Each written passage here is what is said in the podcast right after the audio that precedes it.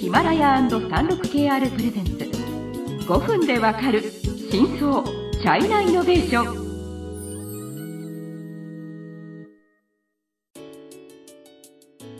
皆さんこんにちは。サンルク KR ジャパンの委員です。日本経済新聞の山田です。はい。今週は中国事情に詳しい専門家 IT ライターの山田さんと一緒に興味深いチャイナイノベーションをご紹介していきます。山田さんよろしくお願いします。はい、あの 36KR であの特別解説員をやっています IT ライターの山谷です。よろしくお願いいたします。今回は最終回ということで中華スマホの今後のトレンドについて山谷さんにシェアしていただきたいと思います。え山谷さんは昔からもう中国のガジェット系のことを見てきましたよね。そうですね。あのデジタル製品とかですね。あとあのすまあ昔の携帯電話 3G の携帯、うん。あるいはその後のスマートフォンとかずもあのずっとチェックしていきま,、うん。まあ、その辺は詳しいということですね。でまあ中華スマホって言ったら多分最初はションビのリーズの時も言ったことがあって、一応今世界のスマホ出荷台数の中で、まああちょうど最新のデータをもらいましたので、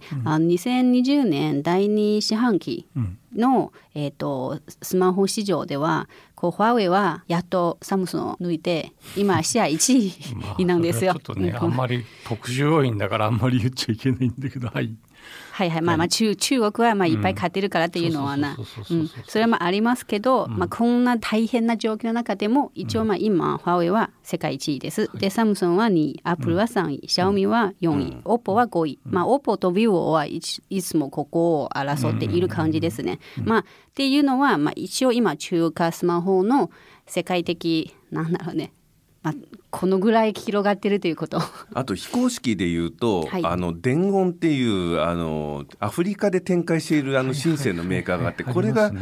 非公式ながらなかなか上位に入ってきたりするんですね。うん、まあでもあれはすごいですよね。まあ多分アメリカで今の携帯の中で2台1台がそのトラインのものですね。アフリカ？アフリカ、うんうんうんあアフリカ。はい。で、でまあそのスマホの今後のトレンドっていうことですので、まあ、自分の感覚ですと割と去年は中国の4大スマホメーカーは割とハイエンド機種をどんどんこう出してたっていう。そうなんはいですよね、出してきましたねであのー今まではまあそこそこハイエンドなものを出してくるという感じでしたけどいよいよなんかすごい尖った機種を出してきたというのはすごいサンロッケアのニュースを見てもすごく感じますね。はいはい。去年の秋でしょ。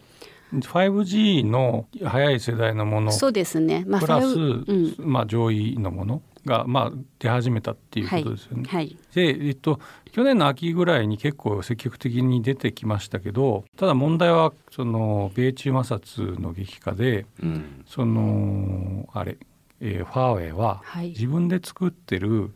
ハイシリコンっていう子会社の、えっと半導体を、まあ、台湾の TSMC っていう会社が製造してくれなくなっていることになったので、うん、ちょっと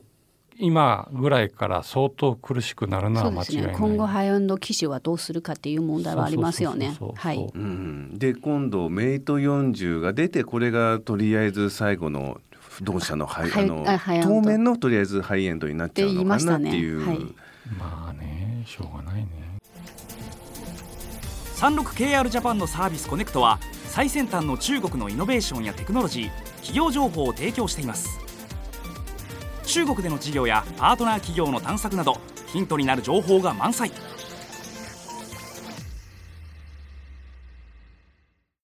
ていうことで逆にじゃあ今シャオミとかオポにとってはチャンスじゃないですか。うん、でですもよね。うん。インドでやめちゃってるっていう問題が。インド問題もありましたね。そ確かにまあインドはえっ、とまあとりあえずシャオミはインド市場で一番売れてる携帯、うんでまあ本当にもう何四半期連続でずっと今になってあのこのインドとの摩擦が始まる前はだいたい30%ぐらいはシャオミのスマホでしたね。まあ、シャオミっていうか実際のところはあの、まあ、しもうまあシャオミはシャオミですけどレッドミーブランドの方ですね、あの安い方の。あそうですね。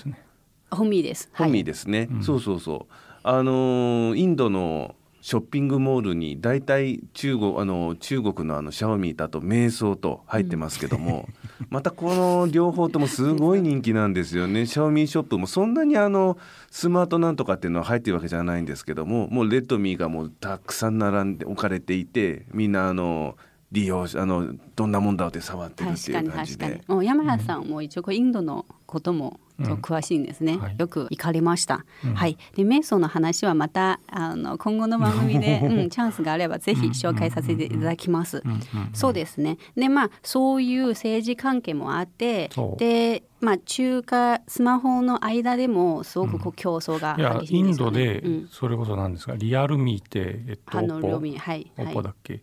オッポビボシャオミうん。めっちゃ戦ってそれぞれが20%以上とか持ってるでしょ、そうです。でまたビーボが人気で、うん、本でね。当いろんなところにショップがあって、うん、な東んかもう。南アジアの方でも今、ビボと,、えーとオポが戦ってて、またまあ南米とかも今みんなこう市場を奪いに行っている感じですね。まあとはいえそのどこもその中国みたいにさまざまなアプリがすごいすごく全部いろんなアプリを入れなきゃいけないっていう感じではなくてこれからじゃあスマホで何をしようかって、まあ、定番のアプリをちょろちょろ入れるっていう感じですので、まあローエンドでも全然よくて。で、ん。まずその最初の取っかかりとして中国のじゃあスマホってどんなもんかなっていう取っかかりのものとしてやっぱり安いものっていうのは人気でしてね。中国経済のさまざまな業界や企業紹介最新のイノベーションやテクノロジーを徹底解説5分でわかる真相チャイナイノベーション。この番組の最新のエピソードはヒマラヤで配信中。今すぐヒマラヤのアプリをダウンロードして要チェック。はい。この気軽に買えるやっぱり1000元スマホですか、あるいは2000元スマホとかそういったものがまずインドでもまあ本味で売れたようにやっぱり各社ともやっぱり安いところから攻めていくとは思うんですよ。はいはいはい、でそこが 5G でどんどんどれだけ出せるかっていうのはやっぱりこう注目ですわね。そうですね。一応まあ先ほどは一応中華スマホは、まあその海外市場でのそういう状況なんですけど、まあ、中国国内の話に戻りますともちろん中国国内でもスマホメーカーのその戦いがすごく激しいですけど、まあ、でも市場はそれなりにあって、うん。うん。だからまあ必ずまあ、あ今となんていうか普及する。し市場というか、つまりさキャリアがサービスを提供してるでしょ？中日本に比べればずっと早いからそうですね、うんしかも安いんですよ。そうですよね供給範囲が広くて安いから、うんそれはもう全然向こうの方がそういう点では先行してるうんん、ですよね。カバー範囲は広いしもう1ヶ月使い放題で、まあ、まあある程度使うとのスピードは下がりますけども、まあ、1ヶ月100元ぐらいのプランもあって本当ですよ学生向けだったらもっと安くなるっていう。ですね。あとなんか今その三大キャリアはその基基地局のその建設でこう一生懸命こう、うん 年間何十万みたいなうん感じでこう作ってて、でこれだけ使えるようになるとそのスマホをその売る口実になるんですよね。もう中国の人はもうなんか統計によると1年半にあの1台スマホを平均で交換すると買い替えるということで世界でもトップクラスで早いって言われてるんですけども。壊れやすいってことですね。ことじゃじゃないなくてあのと思いますよ単単純に新しいものに魅力があるあって買いそう。買いたいんだなとは思うんですよね。それもまあまた前回の言ったようにまたアップデートも早いからそうですね。もう安いのでだからもっとね写真がき AI で綺麗とかね、うんうんうん。でそういうのは今までその例えばねスペックがあの、えー CPU が1ギガ超えたとかなんかあの宣言になったとかいろいろ口実があってその変える口実っていうのをよくあの三大キャリア中国移動だチャイナモバイルチャイナユニコムチャイナテレコム3社がいろいろこう口実作って、うん。あの買い替えるための口実をどんどんどんどんこう広告で言うわけですけども、はいはい。まあ、とりあえず次の口実って間違いなくあの 5G に変えようっていうのがまあ 一つの口実になるわけで。あので三大キャリアも頑張るし、スマートメーカーも頑張るから、けまあ、その最終的な結論と言いますとやっぱり 5G でもやっぱ中国は必ずまあ先行していくっていう感じだと思いますね。はい、そうですねはい、時間になりましたので、まあ、今週ありがとうございました。ありがとうございました。はいしたまた次回の番組を楽しみにしていてください。